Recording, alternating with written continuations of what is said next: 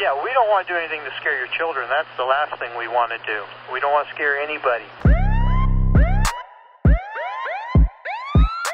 سلام به پادکست آخرین شاهد روایتی داستانی از پرونده های جنایی واقعی خوش اومدید من یاسمن یکی از شنونده های این پادکستم و شما رو به شنیدن دومین قسمت از پرونده پیش پرداخت دعوت می‌کنم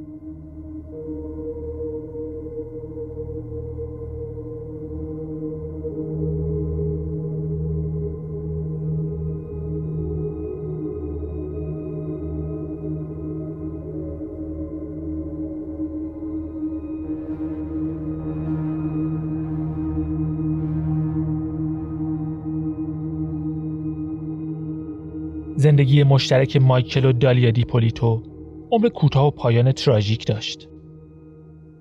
درست وقتی قرار بود مایکل قرامت طلبکاراشو بده و یه بار برای همیشه آزاد بشه همه چی خراب شده بود. از تماسا و یادداشتای مشکوک تا پلیسایی که وقت و بی وقت از راه می‌رسیدن و ظاهرا بدون هیچ دلیل مشخصی خونه و ماشین مایکل رو میگشتن. حتی یه بارم یکم مواد پیدا کردن. اما تصمیم گرفتن کاری به کار مایکل نداشته باشند و پیدا شدن مواد رو به عنوان نقض شرایط عفو مشروط گزارش نکنند. مایکل از سن کم درگیر اعتیاد بود اما می‌گفت ترک کرده و 6 سال نزدیک موادم نشده. پولی که باید به طلبکارا بدهم فراهم بود اما هر بار یه چیزی باعث می‌شد پرداختش به تعویق بیفته. مبلغ چکا اشتباه بود. برگشت می‌خورد یا به خاطر مشکلات قانونی نقد نمی‌شد. دالیا همسر جدید مایکل هم از این وضعیت خسته شده بود. اما حالا که داشتن بچه دار می شدن اولویت با راحتی و آسایش بچه بود. تا جولای 2009 که وقتی دالیا باشگاه بود یه تماس از گروهبان رنزی از اداره پلیس بوینتن بیچ دریافت کرد. مسئله استراری خانم. گزارش شده از خونتون سر و صداهایی اومده. صدای گلوله. خانم دیپولیتو همسرتون به قتل رسیده. پلیس همون روز قاتل رو شناسایی کرد. یه مرد سیاه پوست که در حال فرار از خونه دیده شده بود و دالیا می‌گفت تا حالا هیچ وقت اون مرد رو ندیده. متهم اصلی همون روز بازداشت شد و اسم افرادی وارد پرونده شد که دالیا قبلا دیده بود.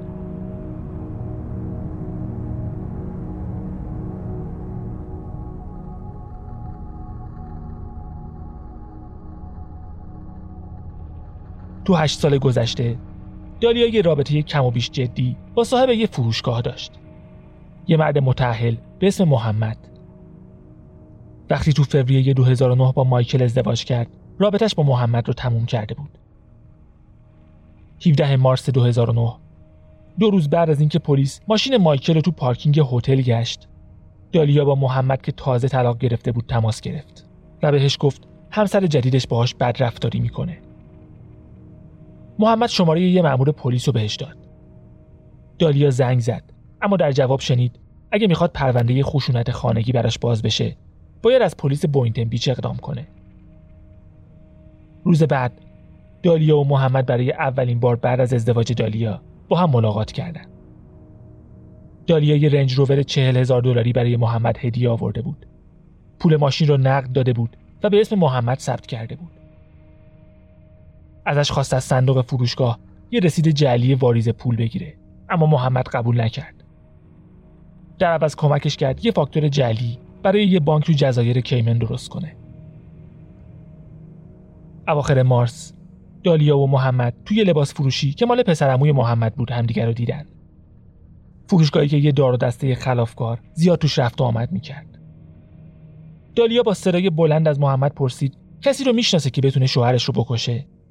و یه نفر داوطلب پیدا شد.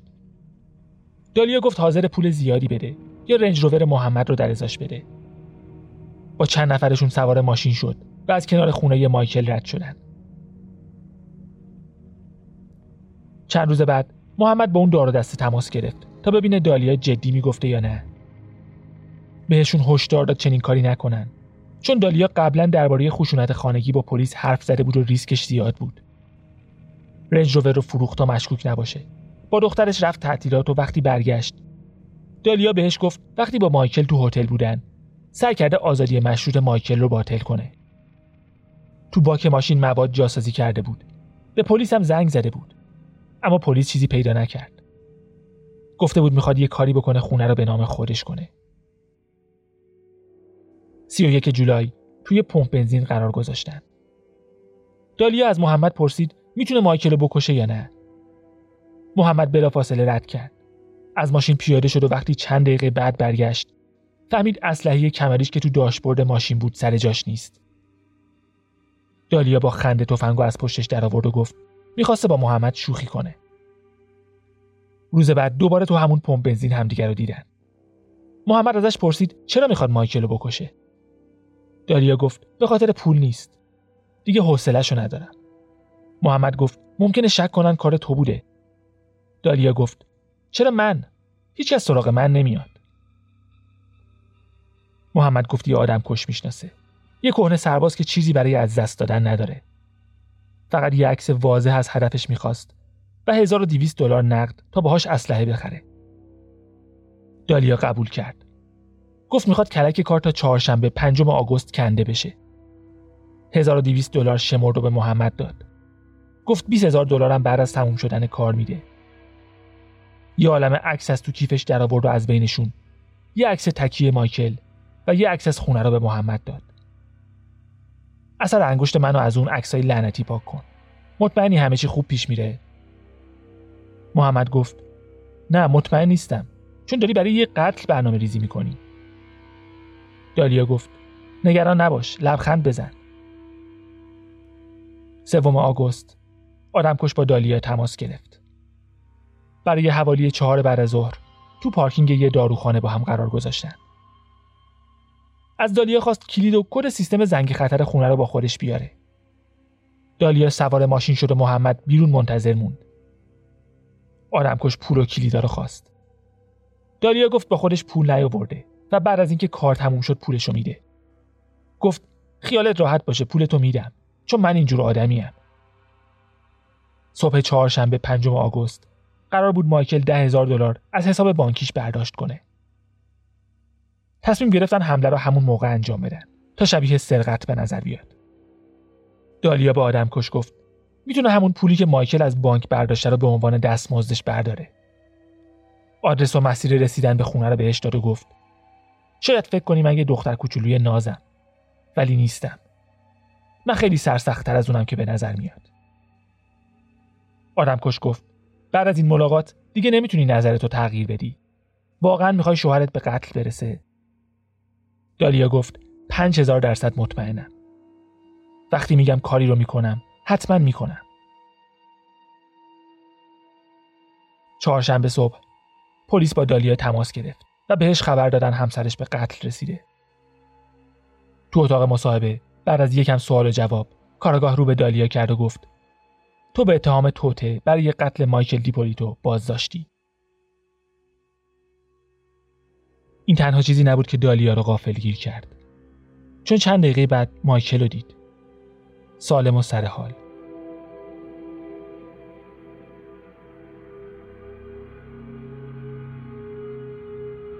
چیزی که دالیا نمی‌دونست این بود که وقتی اولین بار از محمد خواست شوهرش رو بکشه محمد رفته بود پیش پلیس و همه چی رو گزارش کرده بود.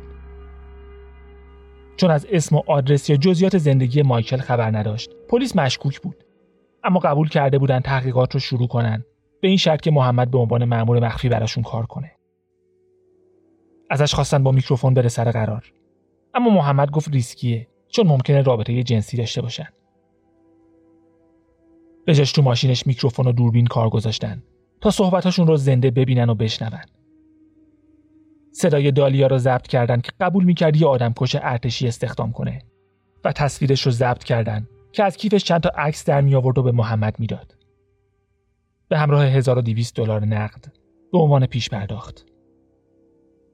تو همون ملاقات پلیس تونست شماره پلاک ماشین دالیا رو وارد سیستم کنه و هویت همسرش رو تایید کنه. دوشنبه سوم آگوست یه مأمور مخفی از اداره پلیس بوینتن بیچ به دالیا زنگ زد و خودش رو به جای آدم کش معرفی کرد. یه مأمور سیاه پوست با موهای جوگندمی که فکر می‌کردن با تصویری که دالیا از آدم کشای ارتشی داره مطابقت داره. دالیا سوار ماشینش شد. بدون اینکه بدون اون ماشین کرایسلر قرمز رنگ پر از تجهیزات شنوده و یه تیم کامل دارن روی عملیات نظارت می‌کنن. یه جلسه تو اداره پلیس بوینتن بیچ برگزار شد تا همه چیز رو بررسی کنن و صحنه رو آماده کنن. از شانسشون قرار بود تیم فیلمبرداری یه برنامه تلویزیونی به اسم کاپس از همون روز کارشون رو شروع کنن. پلیس به این نتیجه رسید وقتی دالیا پیش پرداخت قتل رو به آدم کش داده یعنی همین الان هم توطعه برای قتل عمد رو انجام داده. در نتیجه فیلم برداری تداخلی با تحقیقات در جریان نداره. قرار شد وقتی دالیا به صحنه جرم میاد تیم فیلمبرداری پشت نوارای زرد رنگ صحنه جرم بمونن. انگار مثلا خبرنگارن. سهشنبه چهارم آگوست معمول مخفی که نقش آدمکش رو بازی می‌کرد به دالیا زنگ زد تا قرار روز بعد رو تایید کنه. گفتیم که منتظر بمونن مایکل از بانک پول برداره ایده خوبی نیست. بهتر مایکل تو خونه به قتل برسه. و از دالیا خواست تا قبل از ساعت 6 صبح خونه رو ترک کنه. صبح روز بعد وقتی دالیا رفت باشگاه پلیس خودش رو به خونه مایکل رسوند. یه گروهبان بهش گفت باید خیلی سریع چیزی بهت بگم. باید با ما بیای اداره پلیس. مشکلی برای خودت پیش نیومده. ولی همسرت یه نفر رو استخدام کرده تا تو رو بکشه.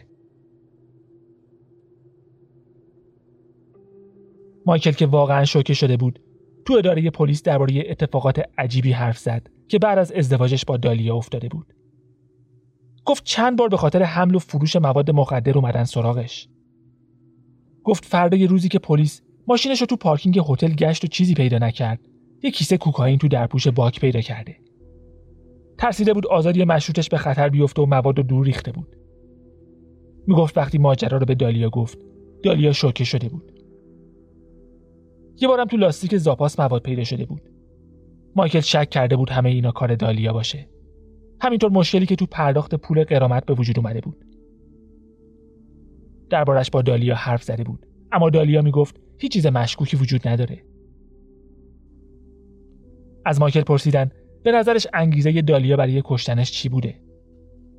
گفت احتمالا یه ربطی به اون خونه داره و پولی که باید به دادگاه می‌داد و دزدیده بود. گفت راستشو بگم زیاد قافلگیر نشدم. این اولین بارش نیست. هر چیزی سرش بیاد حقشه. تو صحنه جرم همه چی طبق نقشه پیش رفت. تیم فیلم برداری تمام واکنش های دالیا رو ضبط کرد. وقتی می بردنش اداره پلیس و ماشینش رو میگشتن فهمیدن دالیا تمام وسایل ارزشمندش رو با خودش برده بود باشگاه. یک کیف 1800 دلاری حلقه 26000 دلاری و 7500 دلار جواهرات. از اونجا که قرار بود قتل شبیه سرقت به نظر بیاد. احتمالا نمی‌خواست ریسک کنه چیزی از وسایلش دزدیده بشه. بعد از اینکه بازداشتش کردن فهمید آدم کشی که استخدام کرده بود مأمور مخفی بوده. وقتی فهمید مایکل زنده است باورش نمی‌شد. از بازداشتگاه به مایکل زنگ زد و ازش خواست کمکش کنه. گفت واقعیت نداره. چیزی که میگن درست نیست. منم چیزی رو شنیدم که تو شنیدی و چیزی رو دیدم که تو دیدی. قسم می‌خورم واقعیت نداره. چطور می‌تونی باور کنی؟ خواهش می‌کنم کمکم کن. وقتی برای بازجویی بردنش یه سند امضا کرد که کارگاه پرونده می‌گفت اجازه ضبط ویدئویی مصاحبه است. در واقع سندی بود که اجازه می‌داد فیلم مصاحبه توی اپیزود از برنامه تلویزیونی کاپس پخش بشه. روز بازداشت دالیا کلیپ مربوط به صحنه جرم ساختگی رو تو یوتیوب گذاشتن. و خیلی سریع وایرال شد. رسانه ها ریختن سر مایکل. همه بهش زنگ می‌زدن تا داستانش رو بشنون و پوشش بدن. مایکل بالاخره قبول کرد به طور انحصاری توی برنامه حاضر بشه. تو مصاحبه گفت باورش نمی‌شده دالیا چنین کاری کرده. گفت وقتی تو اداره پلیس با دالیا مصاحبه می‌کردن تو اتاق بغل نشسته بود و شنیدن حرفای دالیا معذبش کرده بود. گفت صبح روزی که قرار بود به قتل برسه دالیا کاملا عادی و طبیعی رفتار می‌کرد. از پلیس بوینتن بیش تشکر کرد و گفت هنوز نتونستم حزم کنم واقعا چه اتفاقی افتاده. همون روز محمد به پلیس گفت دالیا قبلا اعتراف کرده سعی کرده به مایکل سم بده. 22 جولای 2009 وقتی مایکل عمل کرده بود و داشت دوران نقاهتش رو میگذروند دالیا براش یه چای سرد خریده بود. نصف لیوانو خالی کرده بود و با ضد یخ پر کرده بود. امیدوار بود مایکل چیزی نفهمه اما مایکل همون قلوپ اول رو ریخته بود بیرون و گفته بود مزه بنزین میده. مایکل همین قضیه رو یادش اومد. گفت فکر کرده مزش به خاطر تهنشین چای بوده. تا ده روز اسهال و دل درد داشت و فکر کرده بود عوارض جانبی عملش بوده.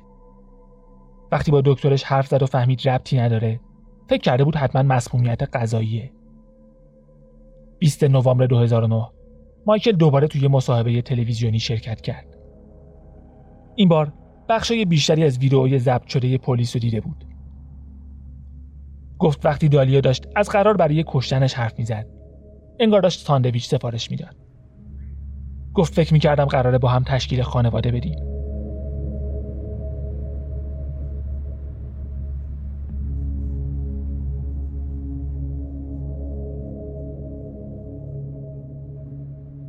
دادستانی هم شروع به تشکیل پرونده کرده بود. سوابق تلفنی دالیا را تهیه کردند و فهمیدن توی یه ماه منتهی به تلاش برای قتل مایکل مدام با دوست پسر سابقش استنلی در ارتباط بوده. اواسط 2009 رفته بود سراغ استنلی و گفته بود هنوز عاشقش و می‌خواد با اون باشه. استنلی هم احساس مشابهی داشت و دوباره رابطهشون شروع شده بود. استنلی محرم رازش بود. پیشش اعتراف کرد به همسرش دروغ گفته که بار داره یه بار به استنلی پیام داده بود و ازش خواسته بود زنگ بزنه و وانمود کنه دکتره. چون علکی گفته بود وقت دکتر داره. یه هفته بعد به استنلی پیام داد و گفت ما نیمه گم شده همیمون برای همدیگه ساخته شدیم. من اسم بچه‌مون رو هم انتخاب کردم. می‌خوام بچه تو توی شکمم باشه. 20 جولای به استنلی پیام داد و شماره بیمه و شماره حساب مایکل رو بهش داد. ازش خواست زنگ بزنه وزارت خزانه داری و شکایت کنه. تا حساب مایکل رو مسدود کنن که نتونه پول قرامتش رو بده. نوشته بود مایکل یه عوضی قدر نشناسه. با 100 هزار دلار تو بانک بهترین خونه و بهترین ماشین. فقط حرف مفت می‌زنه که ورشکسته است. پنج سال وضعش همینه. عاشقتم. بی صبرانه منتظرم حسابش رو مسدود کنن. با استنلی درباره این حرف می‌زد که چطوری مایکل رو قانع کنن خونه رو به نام دالیا بزنه. و اینکه چطور تو ماشینش مواد جاساز کنن که شرایط آزادی مشروطش نقض بشه. 21 جولای گفته بود عاشقتم و زندگی رو فقط با تو می‌خوام. بیا این حرومزاده رو دستگیر کنیم. باید یه راهی برای گذاشتن مواد پیدا کنیم. باید تا آخر هفته انجامش بدیم عزیزم. از استنلی خواسته بود مایکل رو به پلیس گزارش کنه چون مایکل برای تماشای مسابقه راگبی تیم محبوبش. یه اتاق توی هتل خارج از شهرستان محل سکونتش رزرو کرده بود. ضمن اینکه با یکی از دوستاش که اونم آزادی مشروط داشت قرار گذاشته بود. در حالی که باید ارتباطش رو با افرادی که سوء سابقه داشتن قطع می‌کرد. دالیا از استنلی خواسته بود مایکل رو به سازمان مالیات گزارش کنه و بگه مایکل کارمند علکی استخدام کرده تا مالیات کمتری بده. سوابق تلفنی نشون می‌داد اون وکیلی که به مایکل پیشنهاد کرده بود خونه رو به اسم دالیا بزنه استنلی بوده. 31 جولای به استنلی پیام داد و گفت می‌خوام از همین الان با تو زندگی کنم. آخر هفته مهمونی رو شروع می‌کنیم. می‌خوام باقی زندگیم رو با تو لبخند بزنم و کاری کنم تو لبخند بزنی. من و تو تا ابد. آخر همون روز با محمد ملاقات کرد تا برای کشتن مایکل برنامه ریزی کنه.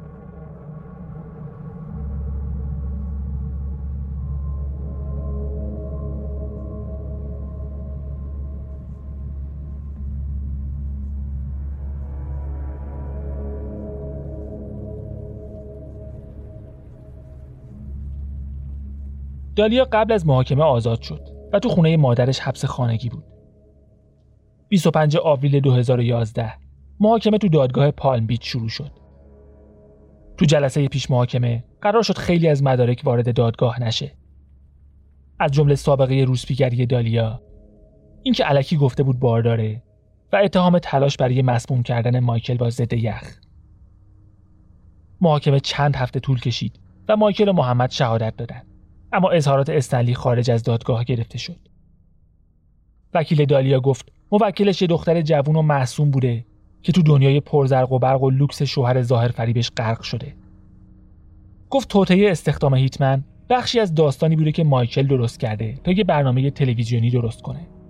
گفت دالیا و محمد رو که قبلا تو دو اپیزود از یه درام جنایی به اسم برنوتیس بازی کرده بودن متقاعد کرده تا وارد این نقشه بشن. گفت توطعه برای استخدام آدمکش واقعی نبود. یه داستان بود که مایکل چه قبول کنه یا نکنه می‌خواست باهاش توجه تهیه کننده یه برنامه تلویزیونی رو جلب کنه. و اینکه نقشش برای رسیدن به شهرت و ثروت نقشه بدی بوده. گفت دالیا قربانی اتش مایکل و پلیس بوینتن بیچ برای رسیدن به شهرت شده. دادستانی در جواب گفت دالیا می‌تونست یه قاتل خونسرد و بیرحم باشه. که وقتی داشت یه نفر رو اجیر می‌کرد تا همسرش رو به قتل برسونه؟ لبخند می‌زد. دالیا میخندید. چون فکر می‌کرد می‌تونه همه رو فریب بده. وکیل دالیا سعی کرد مایکل رو یه آدم بد نشون بده که سابقه خلاف داشته. اما موفق نشد. محمد شهادت داد دالیا گفته مایکل واقعا خشن نبوده و باهاش خوب رفتار می‌کرده. و هر کاری که دالیا ازش می‌خواسته براش انجام داده. دالیا گفته بود نمی‌تونه تحملش کنه و فقط می‌خواد شرش از اون خونه کنده بشه. 13 می هیئت منصفه بعد از سه ساعت مشورت. دالیا رو در توطعه برای قتل عمد مایکل گناهکار تشخیص داد. تاریخ قرائت حکم 26 ژوئن 2011 بود. مایکل به عنوان قربانی صحبت کرد و گفت کاری که دالیا کرده و پیامدهای قانونیش باعث شده نتونه بدهی سنگینش رو پرداخت کنه و آزاد بشه. باعث شده نتونه بره پیش پدرش و تو لحظات آخر زندگی پدرش در کنارش باشه. کسب و کار شکست خورده و خودش رو یه آدم عصبی و شکست خورده توصیف کرد. به اشتباهات خودش اعتراف کرد و گفت اگه دالیا مثل یه آدم عادی گناهش رو قبول می‌کرد بهش احترام میذاشتم. اما اینکه گفته می‌خواستم برنامه تلویزیونی بسازم و تازه وکیلشم تایید کرده واقعا مسخره است. اگه می‌گفتن آدم فضایی روی زمین فرود اومدن و کار اونا بوده دفاع بهتری بود. اگه می‌خواست پولم رو بدزده و بره می‌تونست طلاق بگیره. این آدم مشکل داره. این آدمی نیست که حس ندامت و حسرت داشته باشه. به محض بیرون رفتن از این سالن درخواست تجدید نظر می‌کنه. می‌دونید چرا؟ چون فکر می‌کنه تمام آدمایی که تو این سالنن احمقن. قاضی قبل از اعلام حکم گفت دالیا هیچ توجیه اخلاقی برای کارش نداشته و فقط تحت تاثیر طمع. خودخواهی و میل برای خلاص شدن از دست همسرش بوده. ادعای وکیلش که می‌گفت دالیا قبل از دیدن مایکل یه دختر خوب و معصوم بوده رو رد کرد. گفت دالیا به شکل خستگی ناپذیر برای رها شدن از مایکل تلاش می‌کرده. خطاب به دالیا گفت ماها با نقشه های مختلف سعی کردی از دست همسرت خلاص بشی. از کسی سوء استفاده کردی که آدم خوبی بود و عاشقت بود. و کلی نقشه های پیچیده کشیدی و دیگران رو فریب دادی تا کمکت کنن. حتی ذره پشیمونی هم در تو ندیدم. گفت اگه نقشه اجرا می شد حکمش حبس ابد یا سلب حیات بود. در نهایت دالیا رو به 20 سال حبس منهای زمانی که تو حبس خانگی بود محکوم کرد. وکیل دالیا درخواست تجدید نظر کرد و تا مشخص شدن زمان دادگاه دالیا دوباره به حبس خونگی رفت. اکتبر 2011 طلاق مایکل و دالیا نهایی شد. همون سال دالیا درخواست محاکمه مجدد داد. چون معلوم شد وکیلش قبلا وکیل گروهبان رنزی یکی از مهرهای اصلی برنامه قتل ساختگی مایکل بوده. گروهبان رنزی تو 2001 متهم شده بود به یه دختر نوجوان تعرض کرده. اما معلوم شد بیگناه بوده و ربطی هم به این پرونده نداشت. دالیا مدعی شد اگه اینو می‌دونسته هیچ وقت اون وکیل رو قبول نمی‌کرده چون تضاد منافع داشتن. درخواستش رد شد و وکیلش مدارکی ارائه کرد که نشون می‌داد دالیا از این مسئله خبر داشته. وکیل جدید دالیا همچنان دنبال تجدید نظر بود.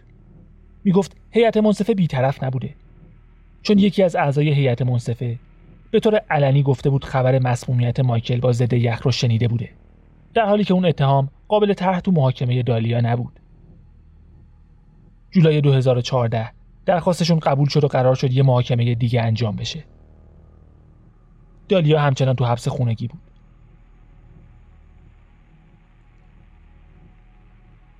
فوریه همون سال دادستان پرونده به همراه یه نویسنده جنایی یک کتاب به اسم آب نبات سمی نوشت. که تمام اطلاعات مربوط به محاکمه را پوشش می‌داد.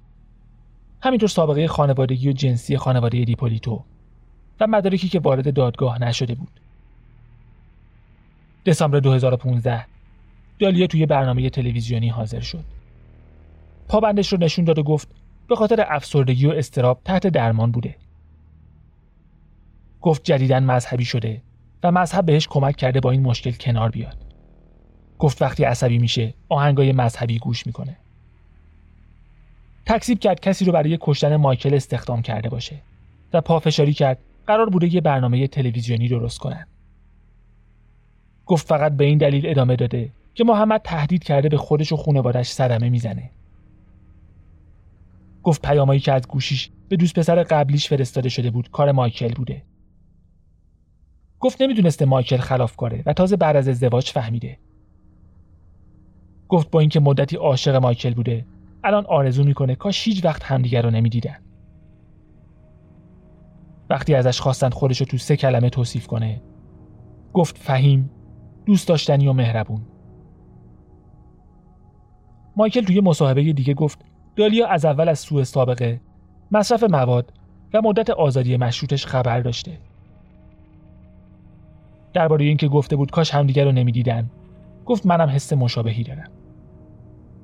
ازش خواستن دالیا رو تو سه کلمه توصیف کنه. مایکل گفت دروغگو. دروغگو. دروغگو.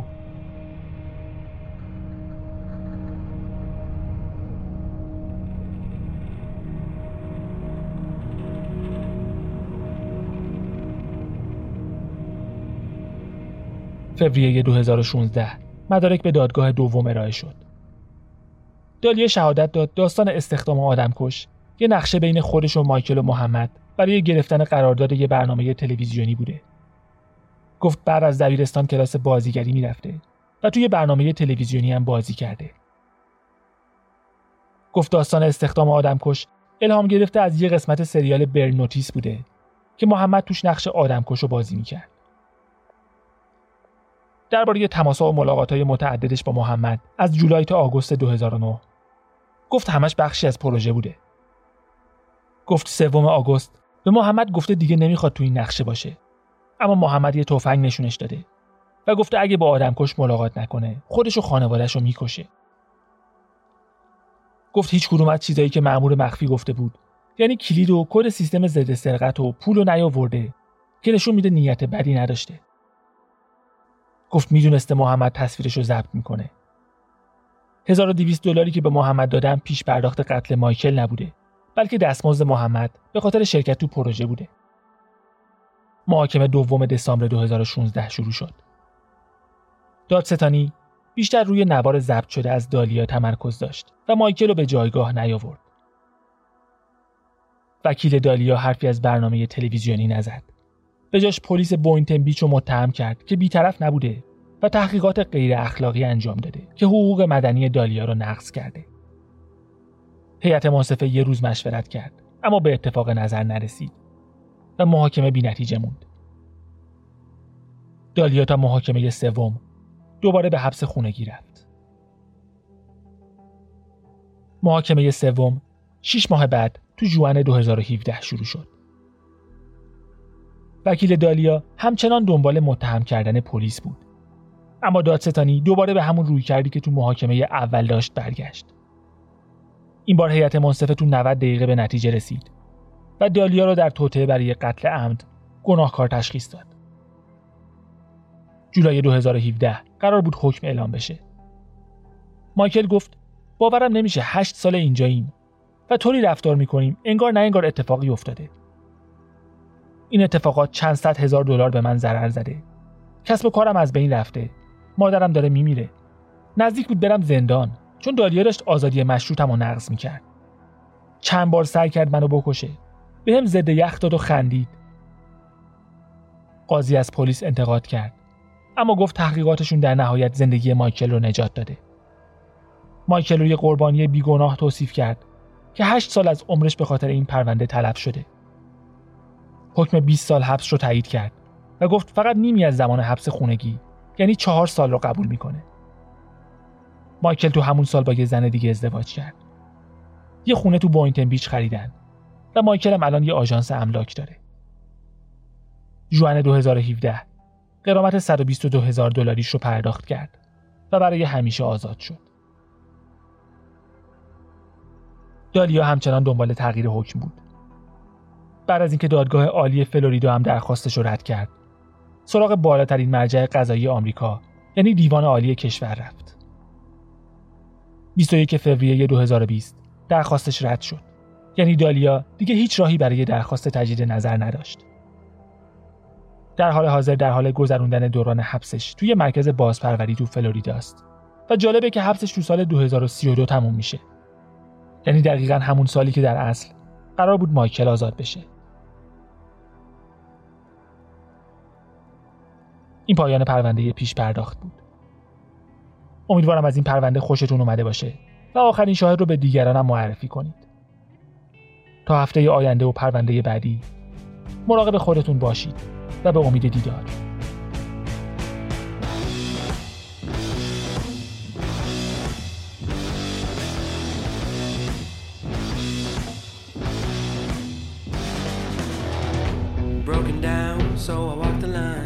I drop my wounds and I down. I'm out of money, time. I fly low like a broken arrow. The time slows and my vision narrows. I'm out of money, I'm out of time. Sing your hearts out, sing it loud. Make me happy, make me proud. Black holes, solid ground.